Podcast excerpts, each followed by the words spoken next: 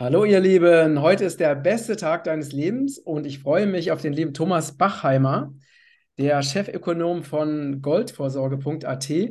Und wir haben uns persönlich kennengelernt beim äh, Kongress von Peter im Oktober in Deutschland. Und jetzt wieder zwischen, konferieren wir zwischen Portugal und Dubai, ne? Servus, lieber Matthias, danke für die Einladung. Ja, schön, dass du da bist. Äh, ich habe mich auch sehr über deine Anfrage gefreut, äh, da ich auch ähm, regelmäßig deinen Newsletter lese und deswegen so ein bisschen auf dem Stand bin, was du für Informationen in die Welt bringst. Und was äh, mich besonders interessiert, ist ja, dass die ähm, BRICS-Staaten eine eigene Währung planen. Und vielleicht kannst du uns dazu mal ein bisschen was erzählen, was da gerade passiert. Naja, da muss man ein bisschen ausholen, glaube ich. Äh, die BRICS, das war ein bisschen wie ein Tennisverein, die sich so mehr oder weniger lose getroffen haben. Äh, Putin wollte natürlich da eine stärkere Einheit schmieden, das ist ihm aber in Vorkriegszeiten nicht gelungen. Und vor allem mit den großen Chinesen, die ja da äh, natürlich eine dominante Rolle gespielt haben, aber eben nicht gespielt haben, weil die Chinesen einfach äh, das sehr, sehr locker genommen haben. Ist es so nie so eine re rechte Verbindung geworden. Man hat sich zwar angestrengt ein wenig aus russischer Seite, aber auch Südafrika, Brasilien, Indien waren dabei. Äh, aber so eine richtige Bedrohung gegen die wirkliche Währung, Währungsökonomie sind die nie geworden. Und die Probleme können wir dann auch ansprechen. Nur kam dann äh, voriges Jahr eben diese Invasion und darauf folgend die Sanktionen.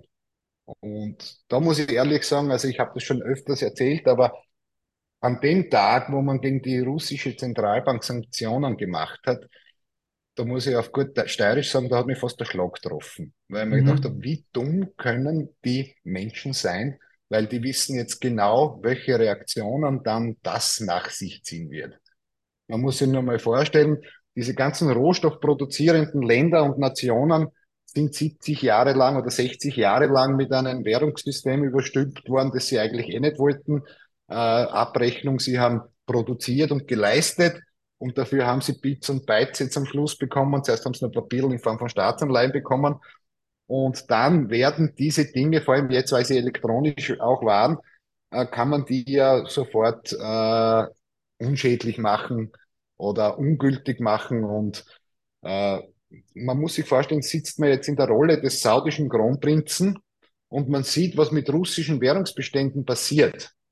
Und ich selbst habe auch die drittgrößten US-Dollar-Reserven äh, der Welt als saudischer Kronprinz. Da muss ich mir denken, naja, wenn ich mich das nächste Mal ein bisschen schlechter benehme oder irgendwas mache, was die Amerikaner äh, äh, nicht gutheißen, dann wird so mein gesamtes Vermögen eingefroren. Und von daher gab es schon seit zehn Jahren natürlich diese Entdollarisierungsbestrebungen. Äh, vor allem der Iran war da immer federführend daran. Aber wie wir wissen, waren ja Saudi-Arabien und Iran aufgrund unterschiedlicher religiöser Strömung, unterschiedlicher historischer Auffassung, äh, unterschiedlicher äh, Geschäftsauffassung. In den Augen der Perser waren ja die, die Saudis ja die schlampösen Menschen, die mit Amerikanern, mit den bösen Amerikanern Geschäfte gemacht haben. Und die waren sich halt äh, nicht ganz einig und dadurch hat man nicht an einen Strang gezogen. Und die Sanktionen des Westens haben das jetzt ausgelöst, dass es die größte Bedrohung für das Währungssystem des Westens gibt. Es war eigentlich der veritableste Knieschuss, den wir jemals in der Wirtschaftspolitik gesehen haben. Und die Konsequenzen daraus sind bahnbrechend. Also ich möchte da schon in einer Dimension von währungsgeschichtlicher äh, Konsequenz von 1913, äh, 1944 Bretton Woods oder 1971 gehen. Also das, diese Konsequenzen sind gewaltig und ich habe mich damals gefragt, haben die das nicht geplant voraus? Ja, wie werden die Russen reagieren? Wie werden die Saudis reagieren? Wie werden die Chinesen reagieren? Und einfach wir haben da solche Sanktionen gesetzt, die Ja, uns nochmal unser aller kurz, äh, Thomas, äh, Thomas, kannst du uns nochmal kurz abholen? Was wurde da genau, also welche Sanktionen wurden gegen die russische Zentralbank vorgenommen? Also was ist da genau Ja, die passiert? russische, die russische Zentralbank wurde quasi auf Grund gelegt. Sie konnte nicht mehr agieren, ihre, ihre äh, Aktiva wurden quasi eingefroren, wie man das so schön nennt, und sie wurde quasi enthauptet oder um ihr Vermögen gebracht. Das heißt, äh, vielleicht äh, mit juristischen Spitzfindigkeiten gehört es den Russen noch, aber es ist toll, wenn ich ein Auto habe und es, es gehört mir, aber ich kann es nicht starten. Mhm, also, mhm. ähm, und das ist schon sehr problematisch und man hat den Russen dann, man wollte sie in die Knie zwingen, wenngleich ich sagen muss, also in Washington und New York an der FED werden wir ja wissen, wie die Russen reagieren. Und das Ganze hat sich ja in die Knie gezwungen, wurden ja alle anderen und nicht die Russen, weil die haben sich da relativ leicht hinausmanövriert. Was auch zum Teil daran liegt, das muss man wirklich sagen, dass es schon immer Entdollarisierungsbestrebungen gegeben hat. Ich würde damit sagen, dass man vor 25 Jahren, wenn du äh, solche Sanktionen setzt und von der Weltleitwährung ausgeschlossen bist und deine Weltwährung, Leitwährungsreserven nicht verwenden kannst, dann bist du echt auf Eis gelegt. Mhm. Aber jetzt, weil sich da der zweite Pol entwickelt hat hier, äh, ist es schon einfacher, weil die Russen können noch immer mit drei bis vier Milliarden Menschen auf dieser Welt handeln mhm. und eben nicht im US-Dollar. Und mhm. das ist eben der Knieschuss, von dem ich gesprochen habe. Mhm. mhm. Verstehe, ja. Ja. Und das Ganze hat sich dann so entsponnen, dass äh, auch die Chinesen sofort reagiert haben und man hat diese BRICS wesentlich ernster genommen.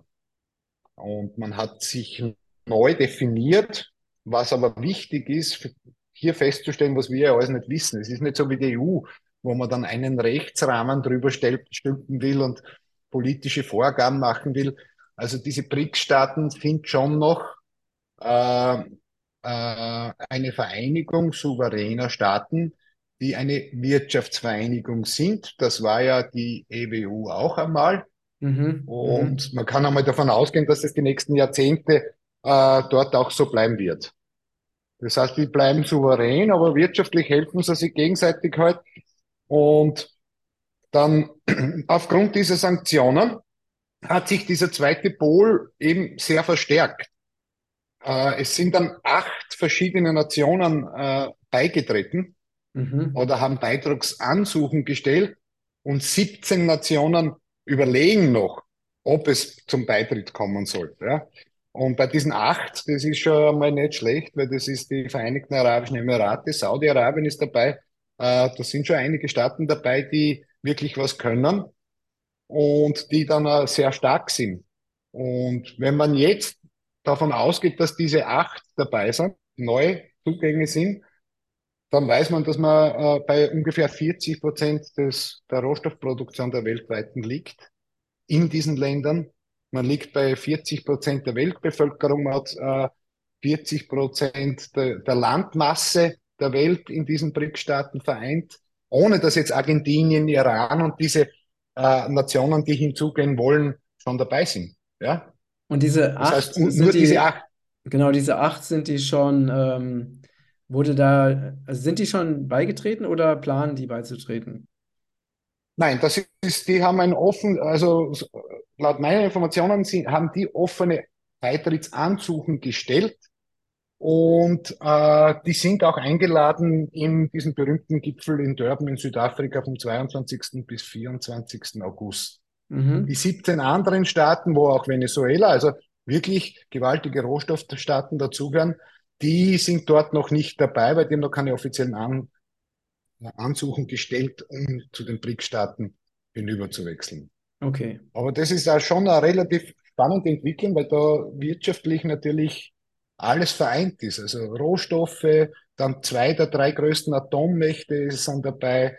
Äh, sie haben äh, ja, Brasilien, Indien, China, die haben, allein die drei Länder haben schon 40 Prozent der Weltbevölkerung oder so, wenn ich mir jetzt richtig ausrechne. Das.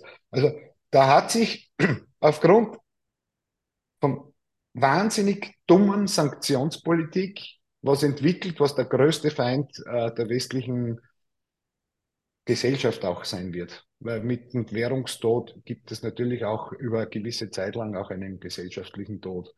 Ich sage jetzt nicht, dass der US-Dollar jetzt sofort den Bach hinuntergehen würde. Das mhm. ist keine Frage. Äh, Es ist so, bis vor wenigen Wochen war es ja so, dass wir annehmen mussten, dass diese Staaten äh, ein Währungssystem schmieden könnten oder werden, aber es war offiziell war nichts zu hören. Jetzt wissen wir, dass es offiziell heuer sogar vorgestellt wird. Und das kann man sich dann so vorstellen, das wird eine Art Rohstoffbasket werden. Das wird keine Kryptowährung sein, das weiß man schon. Mhm. Es wird eine Rohstoffbasketwährung. Äh, das wäre geplant. Das ist ja logisch für rohstoffproduzierende Staaten, weil diese Staaten, die dort drinnen sind, die produzieren ja alle was. Ne? Und Und äh, kannst du das äh, mal erklären, was das genau bedeutet, was du, der Begriff, den du gerade genannt hast? äh, ein Währungskorb sollte oder ein Rohstoffkorb sollte als Abrechnungseinheit sein. Das heißt, Mhm. wir werden keine BRICS-Banknoten sehen in nächster Zeit. Das Mhm. noch nicht. Aber die Handelsbeziehungen werden wie, so wie vor 1971 wieder abgerechnet mit echten Werten. Mhm. Mhm. Äh, ich möchte da die großartige deutsche Geschichte hier noch erwähnen und zu Zeiten, wo Deutschland noch mental halbwegs in Ordnung war. Äh, ihr müsst euch vorstellen, 1945 ist Deutschland in Trümmern gelegen und 1954 ist Fußballweltmeister geworden. Und von da an mit den richtigen, vernünftigen Politikern habt ihr kackelt, kackelt produziert und wieder eurer deutschen Werte euch besonnen und den Österreicher, der im Nacken gesessen ist, endgültig ab, abgeschüttelt. Und ihr seid zu einer Exportnation und Industrienation geworden in so kurzer Zeit, wie man sich es kaum vorstellen kann. Was ich aber, das ist nur die Einleitung für das, äh, worum es auch bei der BRICS-Währung geht. Ihr habt es geschafft, von 1954 bis 1969 2800 Tonnen an Gold, abgerechnet durch Handelsüberschüsse, die ihr exportiert habt. Das ist dann vom Goldlager des Schuldnerlandes in euer Lager gegangen. Und ihr habt jetzt insgesamt 3400 Tonnen Gold, aber 2900 Tonnen davon äh, habt ihr in diesen 15 Jahren erwirtschaftet. Mhm. Und da hat natürlich der Richard Nixon sich dann gedacht, naja, wenn das so weitergeht, besitzen die Deutschen alles Gold der Welt in 30 Jahren. Und deshalb hat man dann dieses Goldfenster damals schließen müssen, ein einseitiger äh, Vertragsbruch von Bretton Woods. Und die ganze Welt hat zugeschaut, so wie wir jetzt auch immer zuschauen, wenn die Amerikaner was machen. Also ist schon Mhm. sehr beeindruckend. Und meine Informationen, die man nicht zu 100 Prozent äh, werten kann, weil ich kann mich immer nur mit anderen Menschen von anderen Kontinenten unterhalten, die wieder wen kennen. Und es dringt wenig heraus, aber meinen Informationen nach äh, soll es sich um einen rohstoffbasierten Korb handeln. Äh, es ist bei Bretton Woods, wollte das ja ein gewisser John Maynard Keynes ja auch schon machen. Er hat aber gewusst, das geht nicht, weil die Rohstoffe, es gibt 70 verschiedene Erdölarten und es ist alles irrsinnig schwierig. Dann machen wir es gleich mit dem einen einzig gültigen, immer austauschbaren Rohstoff und das ist das Gold. Und da hat man halt den Goldpreis mit 1,5, 1 zu 35 festgelegt. Und deshalb gehe ich davon aus, dass wir in irgendeiner Form äh, in den BRICS-Staaten auch äh, Goldgewichtswährung zum Abrechnen von Handelsdefiziten oder Überschüssen verwenden wird. Das ist jetzt, glaube ich, einmal relativ fix. Das ist, wird eine Zahlungswährung. Ja. Es gibt ja mehrere Funktionen von Geld und mehrere Funktionen von Währungen. Und Währungen äh, haben ja natürlich die Zahlungsfunktion, aber wir haben auch äh, die Reservefunktion von Währungen. Mhm. Mhm. Für Reservefunktion allerdings brauche ich natürlich einen funktionierenden Markt, weil wenn Staaten müssen dann Anleihen herausgeben, die Anleihen müssen von irgendjemandem gern gekauft werden, sowohl von privater Seite als auch von anderen Staaten und so weiter.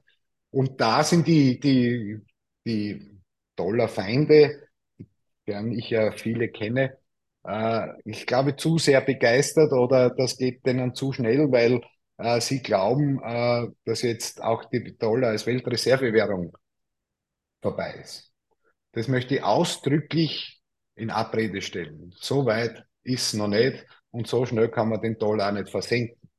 Der Dollar wird maximal verlieren äh, als Handelswährung. Das wissen wir jetzt schon. Ja, du wirst es auch gehört haben. Äh, die Chinesen und die Saudis rechnen in eigenen Währungen ab. Die Türken und die Chinesen rechnen schon ohne Dollar ab. Iran, China rechnet ohne Dollar ab. Die, die haben alle schon ihre bilateralen Verträge, auch die Vereinigten Arabischen Emirate, wo ich mich hier befinde, rechnen schon mit diversen Ländern ab. Und das ist natürlich irrsinnig kompliziert, das ist schwierig und deshalb sind die auch gezwungen, ja, jetzt müssen wir mal schauen, dass wir eine einheitliche Handelswährung begründen. Und äh, der Arbeitstitel ist BRICS Plus, eben diese BRICS-Staaten, diese fünf plus die Aspiranten. Und da wird es halt diese BRICS Plus Handlungs Handlungswährung geben. Meiner Meinung nach wird die dann eben am 22. oder 23. August, August bekannt gegeben werden. Äh, ich habe mich auch schon beworben für ein Ticket. Ich muss da unbedingt dabei sein, weil das ist Währungsgeschichte pur. Und wenn da der Goldstandardmann nicht dabei ist, dann weiß ich auch nicht, wo er dabei sein soll. Aber ich habe noch keine positive Zusage bekommen, aber ich warte mit großer Anspannung auf dieses Datum. Ah, okay. Das Problem, was die Staaten aber haben, oder Frage, Entschuldigung, oder soll ich weiterreden? Nee, äh, genau, mein, ich, ich frage später, mach weiter. ja, das Problem, was die aber haben, ist natürlich müssen sie ja dann auch Reserven bilden. Und China allein kann das nicht. China hat keinen Anleihemarkt zum Beispiel. China ist auch, obwohl sie jetzt sehr gestiegen sind, äh, in der Annahme im internationalen Handel, aber die sind bei zwei Prozent oder was. Das ist keine, keine echte Währung. Also nicht einmal das größte und wirtschaftlich erfolgreichste Land der BRIC-Staaten könnte alleine sowas abbilden, dass man sagt, das ist jetzt ein Geld, wo ein internationaler Pensionsfonds sagt, na, denen vertraue ich, da kriege ich 1,8 Prozent, aber das passt mit denen. Das geht sich in China nicht aus. Äh, die Saudis waren auch immer sehr verschlossen mit ihrer Währung. Also da ist sowieso nicht viel los. Die Südafrikaner ist keine Weltwährung. Also es gibt ja eigentlich im BRICS-Bereich noch keine Weltwährung. Und daher ist dieser Zwang eben gegeben, dass man sich da zumindest währungstechnisch einmal ordentlich vereint. Und wenn sie das richtig machen, das sage ich jetzt als Halbprofi, sagen wir mal, äh, und dort sitzen sicher gewaltige Profis und die, die klügsten Geister dieses, dieser äh, Teile der Welt. Wenn sie das richtig machen, können sie das aber sehr schnell machen, dass die Menschen dann in jeweiligen Landeswährungen Anleihen einer BRICS Plus Anleihe zum Beispiel kaufen und ins Portfolio legen. Und dann, das wird aber fünf bis zehn Jahre dauern wahrscheinlich, X-Achsen sind schwer zu prognostizieren. Und mhm. dann allerdings dann wird dann das, der US-Dollar das zeitliche segnen. Äh, was wir jetzt auch in der letzten Dekade schon bemerkt haben, ist ja, äh, dass der US-Dollar, ich glaube, es waren so um die 60 Prozent vor zehn Jahren, äh, Anteil an allen Währungsreserven hatte und jetzt sind wir schon bei die 50 Prozent. Ach so, das heißt, der, der Anteil von US-Dollar an den Weltwährungsreserven ist schon äh, gesunken. Ist schon gesunken. Mhm. Und da kommen wir jetzt zu der Message, äh, äh, die, die Zuhörer werden sich vielleicht denken, na, der theoretisiert da herum, was geht das mir an? Äh, das geht uns sehr wohl was an.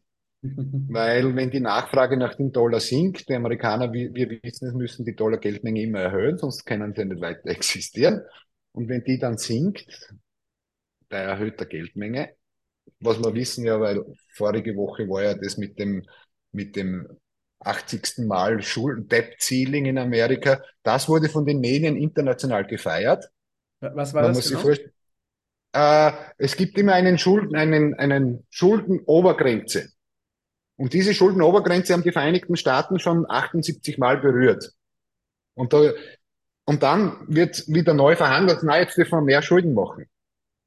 Und es ist ja witzig, weil die Präsidenten wechseln immer die Farbe aber immer der, der, ne, die Partei, die nicht im Amt ist, attackiert dann die andere Partei und dann gibt's immer große Dramen und wir können ab nächste Woche unsere Beamten nicht zahlen, das Bundes, also die Armee nicht bezahlen, wir können nichts mehr bezahlen und wir stehen vor einem Bankrott und ich, die ganze Welt ist aufgeregt. Ich lehne mich dann immer sehr erfreut zurück und denke, na ja, das wird sicher wieder in der letzten Nacht zu einer Lösung kommen, kommt natürlich zu einer Lösung. Das heißt nichts anderes, Geldmengenvermehrung wieder. Das heißt, die Amerikaner werden in fast rezessionären Zeiten wird das Geldmengenwachstum äh, natürlich wesentlich mehr steigen als das Wirtschaftswachstum. Das bedingt Inflation und das bedingt natürlich Enteignung und diese Enteignung ist absichtlich gemacht. Inflation ist äh, niemals was, was wie ein Erdbeben passiert, wo die Frau Lagarde dann sagt, ja, okay, das ist uns jetzt passiert. Nein, äh, das ist genau geplant. Äh, man kann das auch äh, vergleichen, den Staatsschuldenstand mit dem Dow Jones zum Beispiel. Der Dow Jones steigt bei steigender Geldmenge. Und da so passiert die Umverteilung von Armen zu den Eliten in New York und so weiter. Ja, und mit dieser Geldmengenerhöhung habe ich natürlich einen extremen Druck, wenn die Nachfrage gleichzeitig sinkt nach diesem US-Dollar. Und wir wissen, dass der Euro ja irgendwo hinten dran hängt an dem Dollar, weil ansonsten hätte er nie passieren dürfen. Da muss man auch währungsgeschichtlich, ich weiß nicht, warum das nie ein Ökonom aufgreift, ich greife es öfter auf, wenn es mir gerade einfällt. Äh, man muss sich vorstellen, die Amerikaner sind den japanischen Yen losgeworden, 1989, 90, als die Japaner in ihre Krise gefallen sind. Ja? Und waren eigentlich, ja, da war der US-Dollar und dann war noch der, die deutsche Mark natürlich, die Sophia Loren unter den Währungen.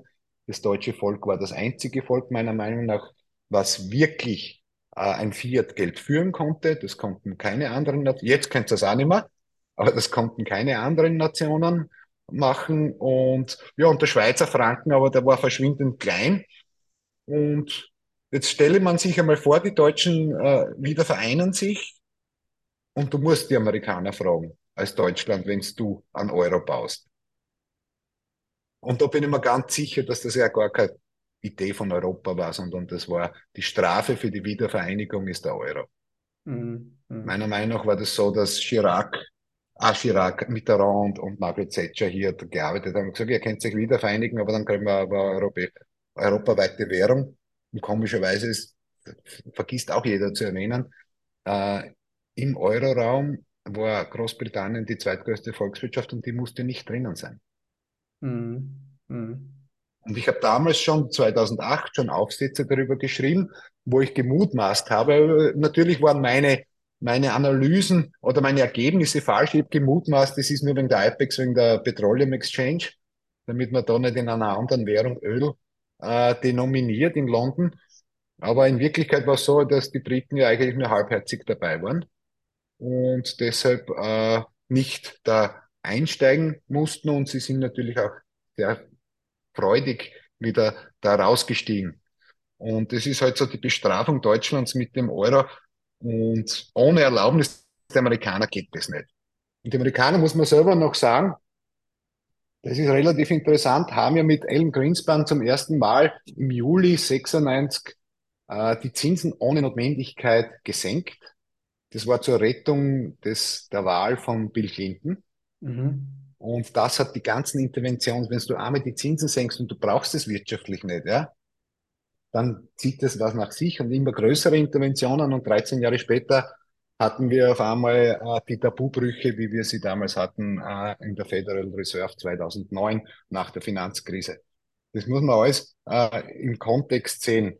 Und deshalb bin ich mir auch sicher, dass der Euro eher eine amerikanische Währung ist und dass er dadurch auch die gleichen Probleme bekommen wird wie der US-Dollar. Das heißt jetzt nicht, dass wir morgen alle jetzt zusammen, zusammenrahmen müssen, unsere Sparbücher oder so, äh, und die Euros loswerden. Aber das Leben dieser beiden großen Währungen ist nicht mehr so schön, wie es im Februar 2022 war. Das kann man jetzt sagen. Und das betrifft uns natürlich alle, auch die Zuhörer, die jetzt glauben, wir würden da nur theoretisieren. Das betrifft Ihr Brieftaschel in den nächsten drei Jahren sehr. Mhm. Ähm, was, was ist deine Schlussfolgerung daraus? Äh, empfiehlst du, dass man eher, also wenn man jetzt zum Beispiel Euros äh, auf dem Sparbuch oder auf der Bank hat, würdest du eher empfehlen, dass man in das Geld in andere Währungen investiert oder in Gold investiert, also dass man aus dem Euro rausgeht? Na, ich bin da ja jetzt der falsche Mann als Goldstandardmann in Europa. Äh, muss man sagen, schau, erstens einmal, die EU kommt mit einem Vermögensregister ein Sparbuch, ein Bankkonto, alles ist registriert. Der erste Ding ist raus aus registrierten Vermögen. Gut, wo kann ich hingehen? Ja, ich habe die Edelmetalle. Ja, natürlich kann ich auch alte Flaschen Wein oder Cognac sammeln, aber in, im Krisenfall wird man keinen fairen Wert dafür bezahlen, weil es keinen Weltmarktpreis gibt. Ja, oder Oldtimer oder Kunstwerke. Ist unregistriertes Vermögen. Nun brauche ich da einen langen Atem und ich muss diese Kunstwerke sehr mögen, damit ich äh, dann wieder mit einem fairen Wert rauskommen. Mhm. Insofern bleiben eigentlich nur Edelmetalle über. Alles andere wäre absurd. Äh, absurd ist auch, das bei der Bank zu haben. Man muss sich vorstellen, äh, wir haben diese Bankenkrise in Amerika, wir haben sie jetzt auch wieder nach Europa importiert bekommen. Und da möchte ich jetzt auch ein bisschen angeben. Äh, es gibt in Österreich eine Messe, die heißt Gewinnmesse. Und da sitzen die ganzen Banker und Investmentfonds und die ganzen Scheiden aus der Fiat-Welt. Und ich werde dann komischerweise immer eingeladen und darf auch einen Vortrag halten, so als der Kasperl. Ein voriges Jahr im Oktober, Ende Oktober war das 2022, äh, bin ich dort auf der Bühne gewesen und habe dann aber gesagt, ja, und nächstes Jahr kriegen wir eine Bankenkrise ausgehend von der Credit Suisse und habe einen Credit Suisse Credit Default Swap Chart auf die Wand projiziert. Und ein halbes Jahr später ist es passiert. Das sage ich jetzt nicht nur wegen einem Angeben, ja? das sage ich aus einem Grund. Wenn der depperte Bachheimer im Oktober 2022 das weiß, dann müsste auch der CEO der Credit Suisse und der, und der Aufsichtsrat, Verwaltungsrat, wie es in der Schweiz heißt, das auch wissen und hätte ein halbes Jahr bis März Zeit gehabt, Gegenmaßnahmen zu entwickeln. Mhm. Und haben die Gegenmaßnahmen entwickelt? Nein. Nee. Was hat man im Gegenteil gemacht? Anstatt na, irgendwie die Risiken zu minimieren oder so, hat man gewartet bis zum letzten Tag und dann hat man eine Not-Wochenendsitzung einberufen. Die Politik war natürlich involviert. Man hat der Schweiz den Kopf abgeschlagen, indem man die Credit Suisse unglaubwürdig erklärt hat und zerstört hat. Man hat ja 17 Milliarden Dollar Anleihen, Anteils, Anleihen, Anteilseigner enteignet. Die kommen zumeist aus dem arabischen Raum. Da wird es noch eine Flut von Prozessen geben über Politik und man hat eigentlich einen Wert, der seit dem Jahr 1301 oder was für die Schweiz gilt, nämlich Diskretion und dass dort alles sicher ist, mit einem Schlag kaputt gemacht. Wegen der Credit Suisse. Und was hat man noch gemacht? Man hat die UBS äh, jetzt zur gefährlichsten Bank der Welt gemacht und wir werden in ein bis drei Jahren das gleiche Problem mit der UBS sehen. Und welche jetzt frage ich Sie, Bank, welche Bank ist das? Die UBS, das ist die, der, also die UBS und die Credit Suisse waren die zwei Big Ones in, in Schweiz. Ach so, okay, okay. Diese, die sind too big to fail und diese Banken hatten eine Bilanzsumme sechsmal so groß wie das GDP der Schweiz. Mhm. Mhm. Muss man sich vorstellen, ja. Mhm. Aber ich, ich, ich hole immer ein bisschen aus, damit man das versteht, weil du hast mich gefragt, Bankkonten oder Sparbücher. Ja? In einem Szenario, wo ein kleiner Blogger und alle seine Redakteure wissen, was mit der UBS passiert, auch mit der Credit Suisse passiert. Und die tun nichts dagegen. Im Gegenteil, die köpfen nicht nur sich, sondern das gesamte Land. Wollen Sie da wirklich noch ein Geld auf ein Sparbuch einer Bank haben in Europa? Das ist der größte Irrsinn, den man machen kann. Weil da habe ich zusätzlich zum Währungsrisiko, zusätzlich zum Vermögensregister, was die EU da macht, habe ich noch das Risiko, dass man die Bank gar pleite geht. Also wer dumm ist, hat ein Bankkonto mit mehr als 10.000 Euro am Konto. Wer nicht dumm ist, hat was anderes. Gold oder von mir aus auch Kunstwerke. Alles ist besser als ein Bankkonto. Schauen Sie sich die Realverzinsung an, auch wenn die Zinsen jetzt ein wenig steigen. Die Realverzinsung aufgrund der hohen Inflation geht zurück. Du hast kein Upside in der Bank, du hast nur Risiken.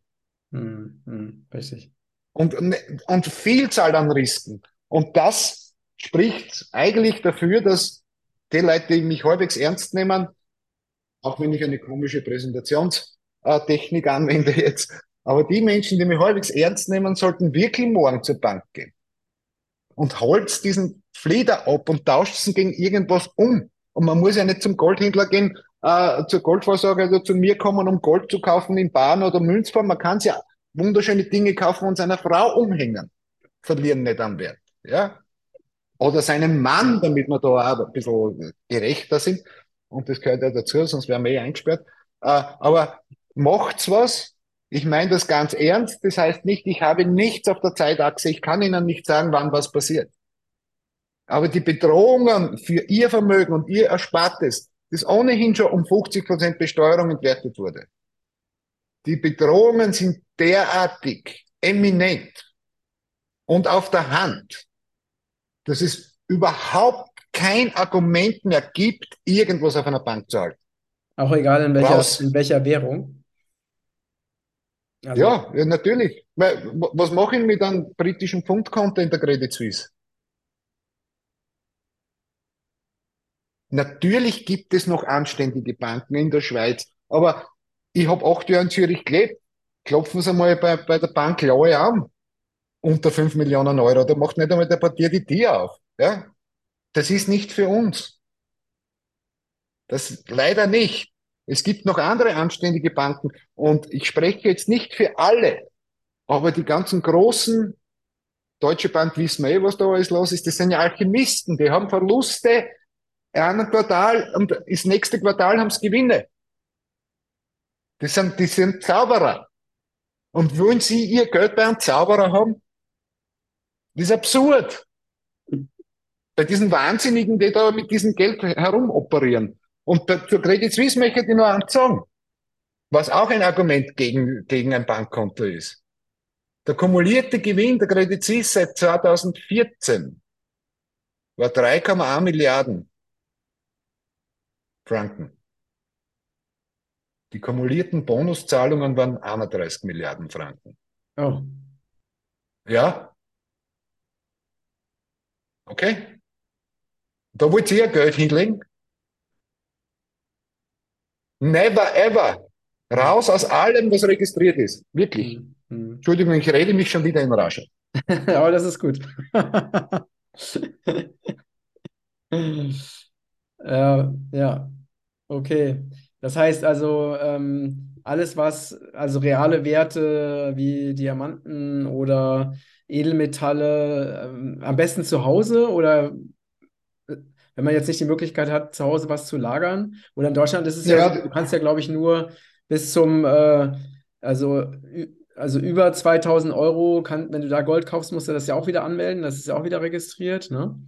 Ja, registriert. Das ist immer, ist immer so eine Sache. Äh, man kann ja auch äh, 20 mal 2000 Euro kaufen.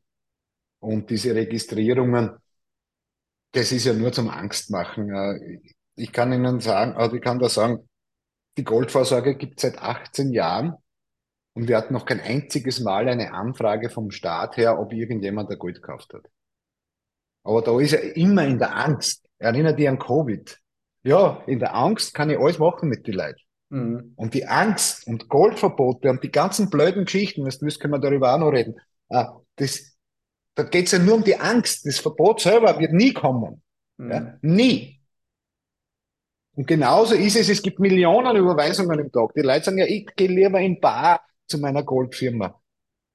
Ja, geh einmal zur Bank und heb 50.000 Euro ab. Der fragt dich 14 Tage lang, äh, was du mit dem Geld machst mittlerweile. Selbst jetzt ein Redakteur von mir erfahren. Ja, du wirst gefragt. Das geht dem Banker nichts an, aber du musst, der muss ein Protokoll schreiben. Überweist das, bist du eine von, weiß ich nicht, 100 Millionen Überweisungen in Deutschland oder in Europa. Mhm. Merkt, schaut keiner nach. Also das, davor, ich würde mich vor diesem Panikmachen äh, nicht so fürchten oder das nicht so ernst nehmen. Wir haben das bei Covid gesehen. Ich bin trotzdem gereist, habe keine dieser Maßnahmen mitgemacht, mir ist nie was passiert. Also, äh, aber die meisten sind halt daheim geblieben aus purer Angst. Und weil wir über das sprechen, darf ich kurz das Golfverbot ansprechen. Ja, ja. Bei, deinem, bei, bei deinem Publikum haben wir ja das noch nicht gehabt. Oder ich war ja noch nie da bei dir. Äh, das Goldverbot ist auch eine Panikmache. Mhm. Weil stellen wir uns jetzt einmal vor, der Finanzminister braucht Geld, das wird er auch. Dazu hat es Vermögensregister. Vermögensregister, alle Immobilien drinnen. Der sitzt im warmen Finanzministerium in Berlin, tut der Excel-Tabellen, tut er rechnen und rechnet sich aus, wie viel Steuereinnahmen er akquirieren kann. Oder wie kann er das mit Zwangsbelohnungen Geld machen. Beim Gold muss er Beamte ausschicken, Millionen. Ihr habt, glaube ich, drei Milliarden, 30 Millionen Haushalte wie viel Leute musst du da ausschicken, was das kostet.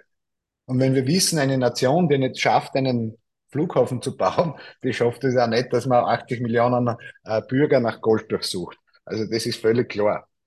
Das ist einmal das Erste.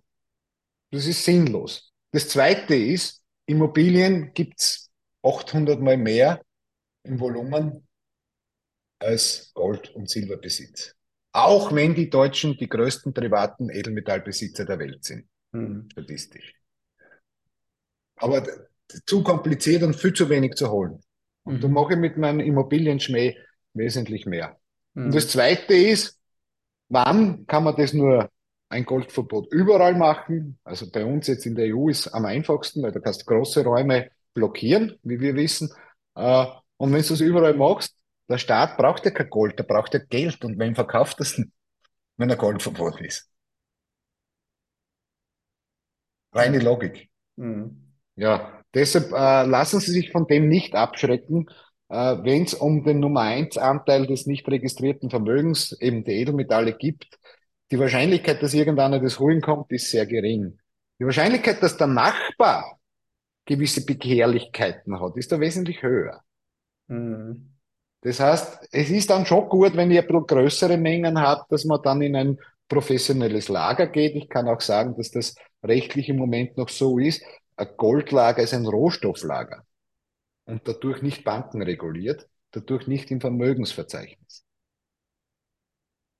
Und ähm, es gibt ja auch Angebote, also weil, wie gesagt, ne, es ist ja nicht so einfach, so äh, große Mengen an Gold äh, zu Hause rumliegen zu haben, dass man es halt äh, virtuell kauft, also über, äh, über einen Anbieter, der dann zum Beispiel das Gold in verschiedenen, was weiß ich, Singapur, keine Ahnung, Schweiz und so weiter, der das Gold dann für einen ähm, einlagert und man einfach dann diesen Gegenwert in Euro auf dem Konto hat. Was hältst du davon? na, einen Euro auf dem Konto haben, na, das ist, das ist mir zu viel. Also, äh, wir sind ja auch professionelle Goldlagerer. Wir haben ja auch hier in Dubai diese Filiale auch, weil es durchaus Menschen gibt, die sagen, in Europa ist mir das jetzt schon zu unsicher und ich lagere das in Dubai aus. Prinzipiell zum Überleben, diese Anteile, die gehören einmal prinzipiell an den Mann. Das heißt, ich brauche einmal ein paar Unzen, ein paar Silberunzen, die brauche ich zu Hause. Ja? Aber wenn ich jetzt großes Vermögen habe, ist das schwierig. Und da, dazu muss man sich eines Lageristen bedienen, aber nicht an, der, der das umrechnet in ein Eurokonto, weil das Gold, Gold gehört nicht dir. Das Gold muss dir direkt zurechenbar sein. Der Lagerist muss ein, zwei Mal im Monat einen Notar haben, der unangemeldet kommt, Stichproben zieht, damit man immer weiß, dass das Gold auch da ist. Das ist bei uns bei der Goldversorgung, das muss ich jetzt leider sagen, gegeben. Aber äh, ich würde nie so Goldkonten und, und solche Dinge, nein. Das Gold muss dir persönlich zugeordnet sein. Mhm, mhm. Ja. Okay, verstehe. Und du, du kannst das ja, wenn du das beim Goldhändler kaufst und bei ihm einlagerst, siehst du das ja auch. Und das Mhm. wird dann eingelagert und äh, du kannst das ja jederzeit testen und abholen, ja. Also das ist ja alles kein Problem. Aber wie gesagt, es gibt gute Mechanismen mit Notaren oder mit Auditoren, die das dann überprüfen, ob das alles passt. Ja. Aber so, dass er einen Kontoauszug in Euro kriegt, da weiß ich schon, da ist kein Geld dabei. Mhm, Und mhm. vor allem, das sind die ganzen, diese ETFs, die es da gibt, weltweit in Amerika gibt es ja auch sehr hohe ETFs, die haben jetzt sogar die Veranlagungsregeln äh, geändert und Briefe geschrieben, ja, ihr habt keinen Anspruch auf Auszahlung von Gold. Ihr habt zwar jetzt einen Gold-ETF, Exchange Traded Fund, aber Anspruch auf Gold habt ihr nicht. Wir, wir behalten uns vor, dass wir euch das in Euro oder in Dollar auszahlen. Sinnlos. Ja, Also es muss schon physisch, es muss physisch da sein, alles andere macht überhaupt null Sinn. Ja, Weil da okay. wird so viel Okay. Schindluder getrieben. Ja. Ja, super spannend. Ähm, gibt es denn etwas, was du zum, zum Abschluss unseres Gesprächs unserer Community noch mitgeben möchtest, was dir noch auf dem Herzen liegt? Ja, äh, normalerweise gibt es etwas, aber das ist bei dir schwierig. Ah, jetzt bin ich gespannt. Na, weil bei dir sind die Menschen seelisch ohnehin vorbereitet. Hm. Und ich beende meistens meine Vorträge schon, dass ich sage, ja, äh, ihr macht euch immer Sorgen ums Geld. Aber macht euch Sorgen um eine seelische Befindlichkeit, weil wir kommen jetzt in Rupferte Zeiten, wie es keiner, der jetzt lebt oder sich noch erinnern kann, sagen wir so, äh, erlebt hat. Weil das ist jetzt die letzte Mal 80 Jahre her. Äh, wir kommen in Zeiten, die einige Jahre extrem anstrengend werden für unsere Seele. Die Covid-Zeiten waren einmal ein erstes Vorgeplänkel. Das war auch schon sehr, sehr arg, weil es um die Gesundheit ging. Aber jetzt wird es wieder dann einmal um unser Vermögen gehen. Und das wird nicht unspannend und die Familie vorbereiten, das ist eh klar. Und vor allem seelisch, die meisten machen sich Sorgen ums Geld, aber sie wissen nicht, was es bedeutet, kein Internet zu haben, zwei Kinder zu haben, 14 und 16 und das Internet fällt aus.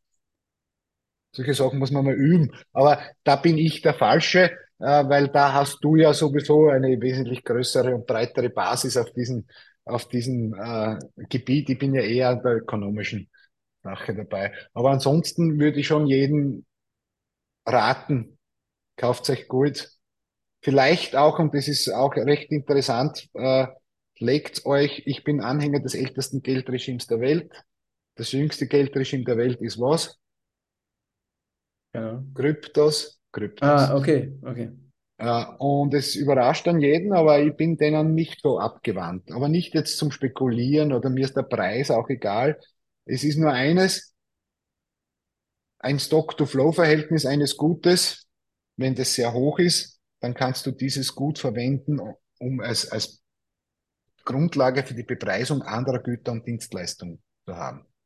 Das heißt, bei Gold habe ich ein Stock-to-Flow von 61. Das heißt, wir müssen 61 Jahre nach Gold graben, bis wir das haben, was wir jetzt haben. Mhm. Ja? Mhm. Und je höher das ist, und das ist der Grund, warum Gold immer Geld war und nicht was anderes, weil es hat jetzt das höchste Stock-to-Flow. Getreide wird nach zwei Jahren hin, das hat das Stock-to-Flow von zwei. Ja? Öl, ein Stock-to-Flow von null, weil wir pumpen es raus und wir blasen es in die Luft. Mhm. Mhm. Ja?